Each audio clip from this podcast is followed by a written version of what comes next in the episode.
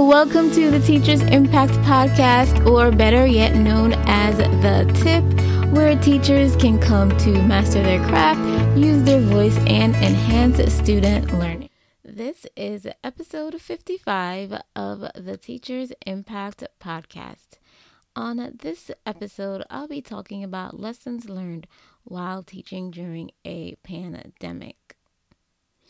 The first lesson I learned is that more administrators need to really listen and hear what teachers are saying when they have pressing concern about what is actually going on in classrooms.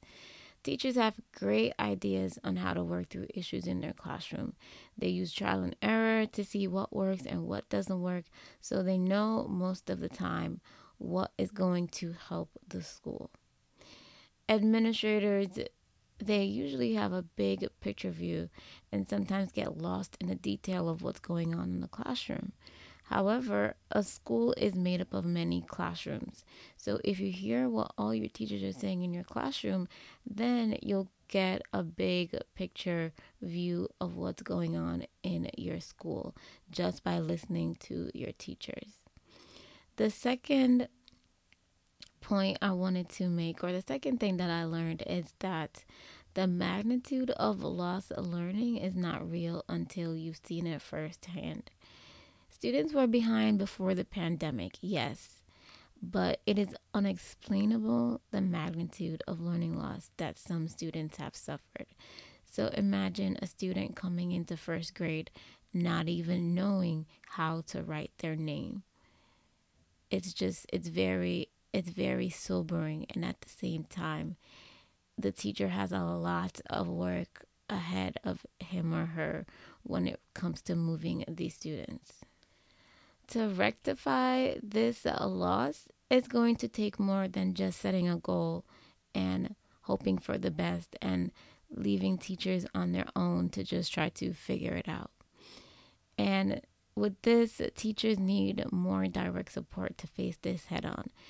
In episode 54, I talk about this direct support and why teachers need it more so now than ever.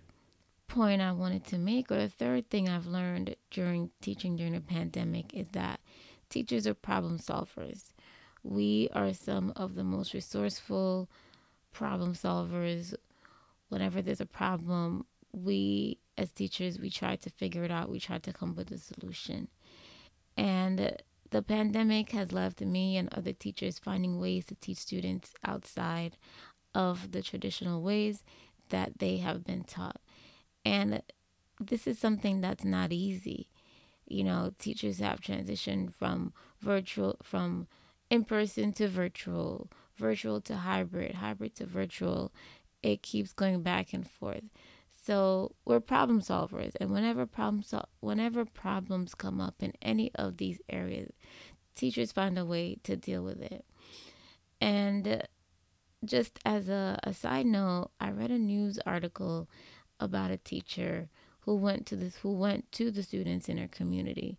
They couldn't get to her, so she went to them because they weren't able to attend school, and this touched me so much. This teacher used the community walls as her blackboard. And it just goes to show you how, as teachers, we're problem solvers because we want the best for our students. And this needs to be appreciated and recognized as part of our skill set as teachers. We are problem solvers. The third point I wanted to make is that the mental health of teachers is also necessary. There's so much focus on social emotional learning for students and making sure that they're okay. And I'm in total agreement with this. However, if you have a teacher whose mental health is not up to where it should be, or she needs some support in that area, how can you expect that teacher to provide social and emotional learning to the students in her classroom? It's just not. It's not feasible. It's not possible. So we need to put teachers' mental health as a priority. How we can do that? Mental health is not my area of expertise. Based on my experience during the pandemic and based on what I've seen working in schools, a teacher's mental health is so important, because if she's going to support students' social and emotional learning, that teacher needs to be okay. And a lot of teachers are not okay sometimes, and teachers are not willing to openly admit that they're not okay. So pushing social emotional learning is not going to work. So we need to make sure that teachers' mental health are a priority. Some key takeaways from this episode. Administrators really need to listen and hear what teachers are saying. Number two, the magnitude of the learning loss is something that is going to have to dealt with over multiple years, because it is something like I have never seen before in my 15 years of teaching.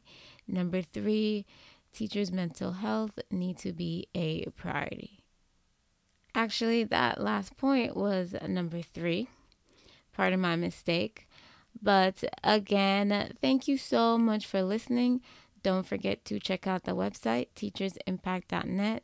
If you found this content helpful, please share, favorite, and rate on your favorite podcast app.